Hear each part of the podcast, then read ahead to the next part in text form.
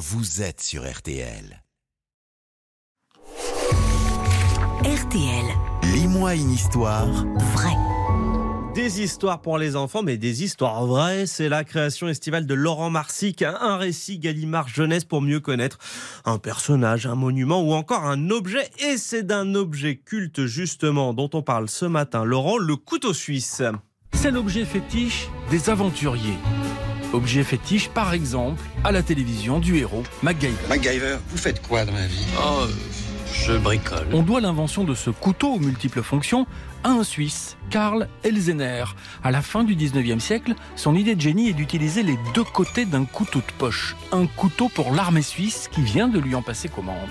Karl Elzener, qui était un coutelier plutôt inventif, décida de doter son premier couteau de plusieurs fonctions. Une lame, bien sûr, mais aussi un ouvre-boîte pour que les soldats en vadrouille puissent manger, un tournevis pour qu'ils puissent monter et démonter leurs fusils, mais aussi un poinçon pour pouvoir ouvrir les boîtes à munitions. Il n'y a pas encore la croix suisse sur le couteau, mais une petite inscription KMV, l'équivalent en français de intendance du matériel militaire. Très vite, son couteau est adopté et copié par les Allemands. Il faut dire que les Suisses, n'ayant pas les ressources suffisantes dans leur pays pour produire ce couteau, délocalisèrent la production en Allemagne. Le couteau plaît et il est rapidement adopté par les militaires, y compris dans d'autres pays. C'est d'ailleurs à des GIs américains pendant la Seconde Guerre mondiale qu'il doit son nom.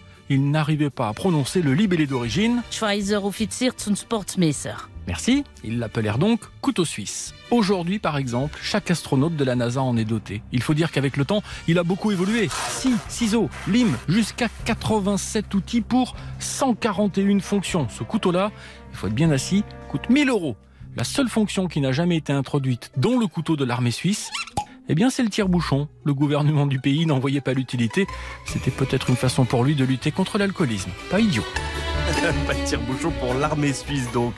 Merci Laurent Marsic. Je rappelle que les histoires de Laurent sont issues des collections BAM et Les Grandes Vies aux éditions Gallimard Jeunesse.